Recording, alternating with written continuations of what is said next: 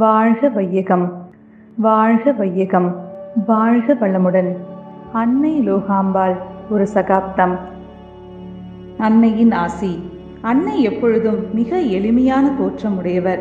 செல்வ செழிப்பு நிலையிலும் மிகவும் ஏழ்மை நிலையில் வாழ்ந்த போதிலும் எந்த மாற்றமும் இல்லாமல் எப்பொழுதும் சம மனநிலையோடு இனிமையான முகத்தோடும் அனைவரையும் அன்போடு உபசரித்து அவர்களது கல கவலையை போக்கி மன நிறைவை கொடுப்பார்.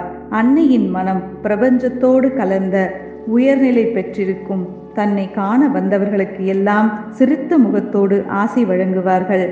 மனவளக்கலை அன்பர்கள் மகரிஷியை சென்னை சென்று பார்க்கும்போது அல்லது மகரிஷியை பார்த்துவிட்டு தங்களது ஊருக்கு திரும்பி செல்லும்போது கூடுவாஞ்சேரிக்கு சென்று அன்னையை தரிசித்துவிட்டு அன்னையின் ஆசி பெற்ற பின்னரே செல்வார்கள். சில அன்பர்கள் அன்போடு ஹார்லிக்ஸ் பாட்டில் எல்லாம் வாங்கி கொண்டு அடிக்கடி அவர்களை பார்க்க வருவார்கள். அவரை பார்க்க வரும் அன்பர்கள் தனது சொந்த தாயிடம் பழங்கதைகள் எல்லாம் பேசுவது போல மிக யதார்த்தமாக அன்னையிடம் பேசிக் கொண்டிருப்பார்கள். எண்ணற்ற பிரபலங்கள் அன்னை லோகாம்பாள் அவர்களிடம் ஆசி பெற்றிருக்கிறார்கள். குறிப்பாக தற்காப்பு கலையில் புகழ்பெற்ற திரு கராத்தே மணி பொள்ளாச்சி அருட்செல்வர் மதிப்பிற்கும் மரியாதைக்கும் உரிய திரு மகாலிங்கம் ஐயா இசைஞானி இளையராஜா பேரூர் ஆதீனம் தவத்திரு மருதாச்சல அடிகளார் அவர்கள் எடிட்டர் பி. லெனின் அவர்கள் இப்படி இன்னும் சொல்லிக்கொண்டே போகலாம். திரு கராத்தே மணி மகரிஷியை காண வரும்பொழுது ஒவ்வொரு முறையும் அன்னை வந்திருக்கிறார்களா என்று கேட்டு அன்னை இருந்தால் அன்னையிடம் வந்து உடல் நலத்தை விசாரித்துவிட்டு அன்னையிடம் ஆசி பெற்றே செல்வார். அன்னை தனது முதுமை காலத்திலேயும் சென்னை திருவான்மியூரில் அருட்தந்தை இருக்கும் பொழுது அவருடன் சில நாட்கள் தங்கி இருப்பார்கள் அருட்தந்தையின் சொற்பொழிவை தன்னால் உட்கார முடியும் நேரம் வரை அருகில் அமர்ந்து கேட்பார்கள். அனைவருக்கும் தனது வாழ்த்துக்களையும் பொழிவார்கள். அன்னைக்கு நேர்ந்த விபத்து. அன்னை தினமும் அதிகாலையிலே எழு எழுவது வழக்கம். அவருக்கு சுமார் அறுபத்தைந்து வயது இருக்கும் அப்படி ஒரு நாள் அதிகாலையில் எழுந்து முகம் கழுவச் செல்லும்போது கால் தவறி கீழே விழுந்து விட்டார்கள். வலது காலில் நன்றாக அடி. வலது கால் எலும்பு முறிந்து விட்டது. அன்னைக்கோ வலி தாங்க முடியவில்லை. முதுமை வயது வேறு. உடனே வீட்டில் உள்ளவர்கள் அன்னையின் அலறல் சத்தம் கேட்டு ஓடி வந்து அன்னையை தூக்கி மெதுவாக தரையில் படுக்க வைத்தார்கள். அன்னையின் வீட்டுக்கு அருகில் முனுசாமி என்பவர் கார் வைத்திருந்தார்.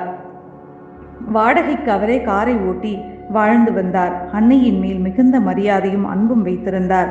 அன்னை கீழே விழுந்து விட்டார் என்று தெரிந்ததும் உடனே தனது காரை எடுத்து வந்து அன்னையை காரில் ஏற்றி புத்தூர் சென்று காலில் கட்டு போட்டுக்கொண்டு வீடு வந்து சேர்ந்தார். புத்தூர் கிராமத்திற்கு செல்ல கூடுவாஞ்சேரியிலிருந்து சுமார் மூன்றரை மணி நேர பயணம் செய்ய வேண்டும். மூன்று முறை புத்தூர் சென்று கால் கட்டு போட்டு கொஞ்சம் குணமடைந்தார்கள்.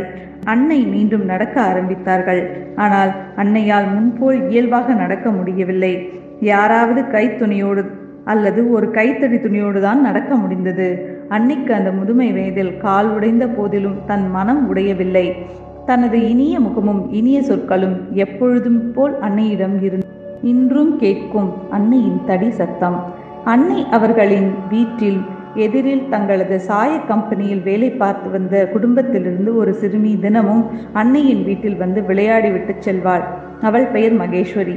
சிறுமி மகேஸ்வரியோ அன்னையின் வீட்டிலேயே இருந்து வளர்ந்து அன்னைக்கு அனைத்து உதவிகளையும் செய்து வீட்டு வேலைகளையும் செய்து அன்னை கூடவே இருந்து வளர்ந்தாள்.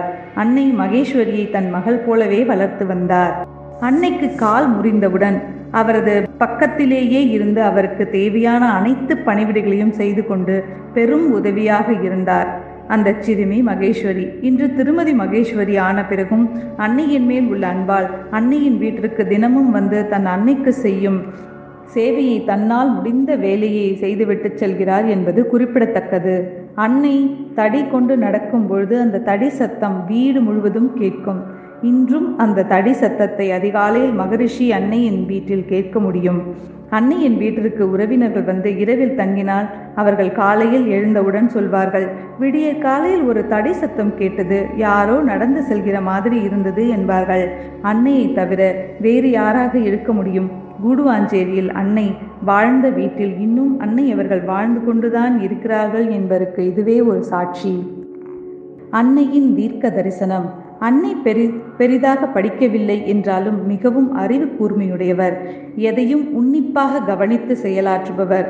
அதுபோலவே ஒருவரை ஒருமுறை பார்த்துவிட்டால் பார்த்த உடனேயே அந்த நபர் எப்படிப்பட்டவர் என்று கூறிவிடுவார். அந்த அளவுக்கு அறிவு நுட்பம் உடையவர். ஒரு சமயம் மகரிஷியிடம் ஒரு அன்பர் வந்து நான் உங்களுக்கு மருத்துவத்திற்கு உதவி செய்வேன் என்றார். மகரிஷியும் சரி என்று கூறி அவருக்காக சென்னை திருவான்மியூர் ஆசிரமத்தில் ஒரு தனி அறை ஒதுக்கி அவருக்காக எல்லா வசதிகளையும் செய்து கொடுத்தார். வந்த சில தினங்களிலேயே அன்னியை சந்திக்க நேர்ந்தது.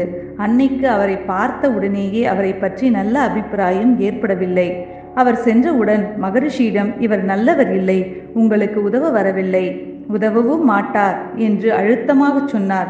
அன்னை சொன்னது போலவே அந்த நபரின் உண்மையான முகம் வெளிப்பட மகரிஷியை விட்டு அவரே விலகிச் சென்று விட்டார். நம் கடமை அறவாழ்வின் நாட்டத்தே